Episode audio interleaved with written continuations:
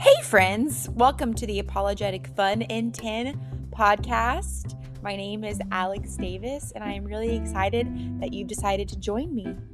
I am currently pursuing my master's in Christian apologetics at Oklahoma Baptist University, and it is through this podcast that we discern what the truth of the gospel is through looking and discussing through some false teachings in our world and church today.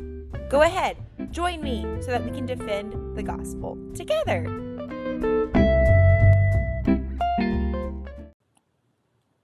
Hey, you decided to come back, and I'm super excited.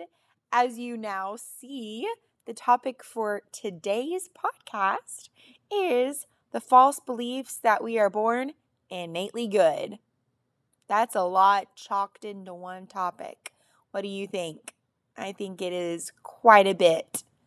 And I also feel like I don't really have to explain this to you guys all that much, other than why and what the heck is this?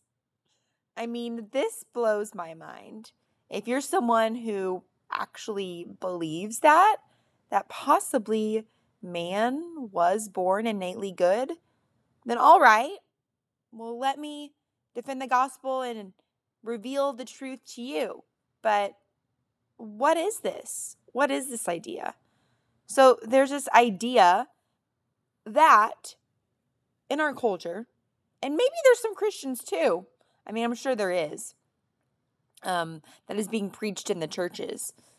I haven't particularly found that teaching yet, but that we were born innately good, that we desire to help by birth, that we desire to do good and and be in friendship with one another, that we genuinely love honesty and we genuinely simply want to do good for one another as opposed to living in selfishness. Deep inside our core, we desire good and peace and want all good for others.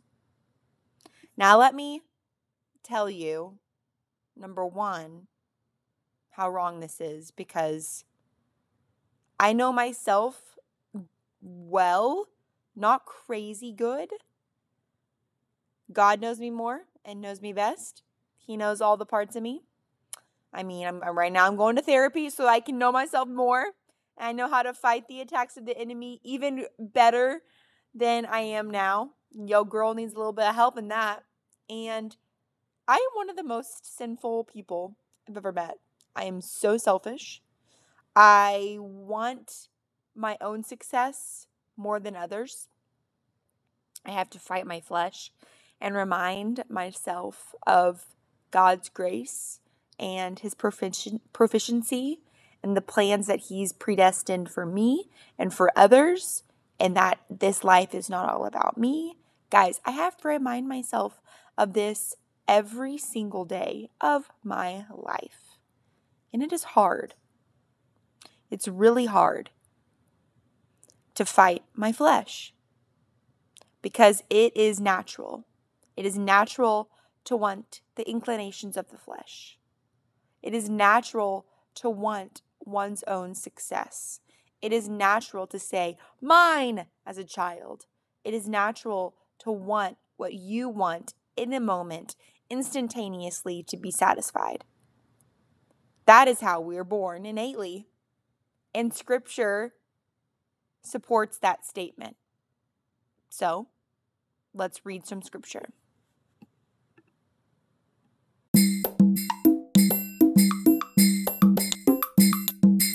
We have Romans 7:15 through 20. For I do not understand my own actions, for I do not do what I want, but I do the very thing I hate. Now if I do what I do not want, I agree with the law that it is good. So now it is no longer I who do it, but sin that dwells within me. For I know that nothing good dwells in me, that is in my flesh. For I have the desire to do what is right, but not the ability to carry it out. For I do not do the good I want, but the evil I do not want is what I keep on doing. Now, if I do what I do not want, it is no longer I who do it, but sin that dwells within me. I know a little bit of Paul's verbiage in this uh, piece of scripture could be a little bit confusing, but in short, he's saying, I do what I do not want to do because of my flesh. My flesh literally disagrees with what scripture asks, says, does, did for us. And whenever we and our flesh takes hold, it is no longer I who do it, but the sin that dwells within us. That's what verse 17 says. The sin that dwells within us is innate. For there is nothing good that dwells in us. It is our flesh that desires and craves for the things of this world to be satisfaction, to be satisfied in a moment. For the desires we might have and that we hopefully do have because of Christ, we have to train and retrain ourselves to want and desire and to know and to crave. Why? Because it's not natural. It is not innate in us to want the things of God because we are born sinful. Thanks, Adam and Eve. You put a divide between us and God. Yeah. So it's not innate.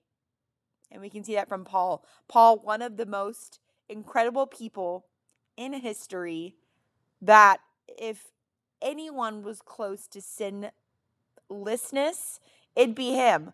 But don't you remember what he did before he came to know Christ? He was murdering and slaughtering Christians, and he thought that he knew Christ. He thought he was doing it for God. then we see in Galatians 5 19 through 24. Now, the works of the flesh are evident sexual immorality, impurity, sensuality, idolatry, sorcery, enmity, strife, jealousy, fits of anger rivalries, dissensions, divisions, envy, drunkenness, orgies, and things like these. I warn you, as I warned you before, that those who do such things will not inherit the kingdom of God. But the fruit of the Spirit is love, joy, peace, patience, kindness, goodness, faithfulness, gentleness, and self control. Against such things there is no law. And those who belong to Christ have crucified the flesh with its passions and desires. Here are the things and the works of the flesh. Obviously, those are evident, those are natural. These things come easy for us.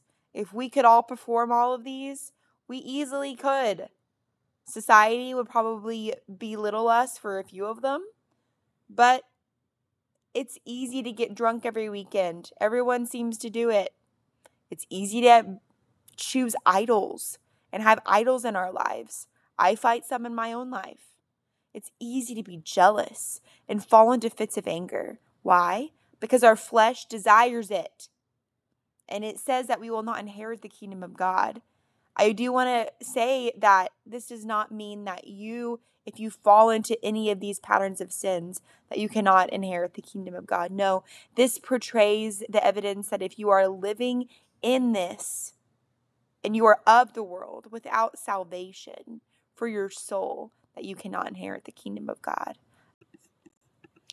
Lastly, one more quote by John MacArthur Man does not become spiritually dead because he sins. He is spiritually dead because by nature he is sinful.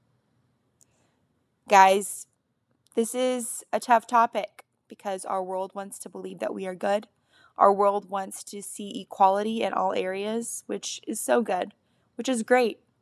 But there are things that don't need to be called good. That is sin.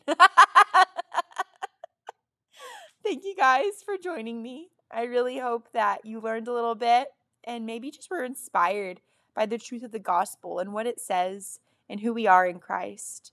We might be sinful humans and we might need the salvation of our Jesus Christ, our Lord and Savior, but we are whole in Him and we have the joy of salvation. So go out and proclaim that. If you're interested in any of the furthering resources below, I have some things plugged below that you can dive deeper into this topic. Please check out my new book. It's called Born to Create. It's a devotional for creatives. I think you'd really like it. Feel free to buy a copy in the info or any of my other books or any of my other resources. Please subscribe. Did I just say that? Okay, see you next week. oh my gosh.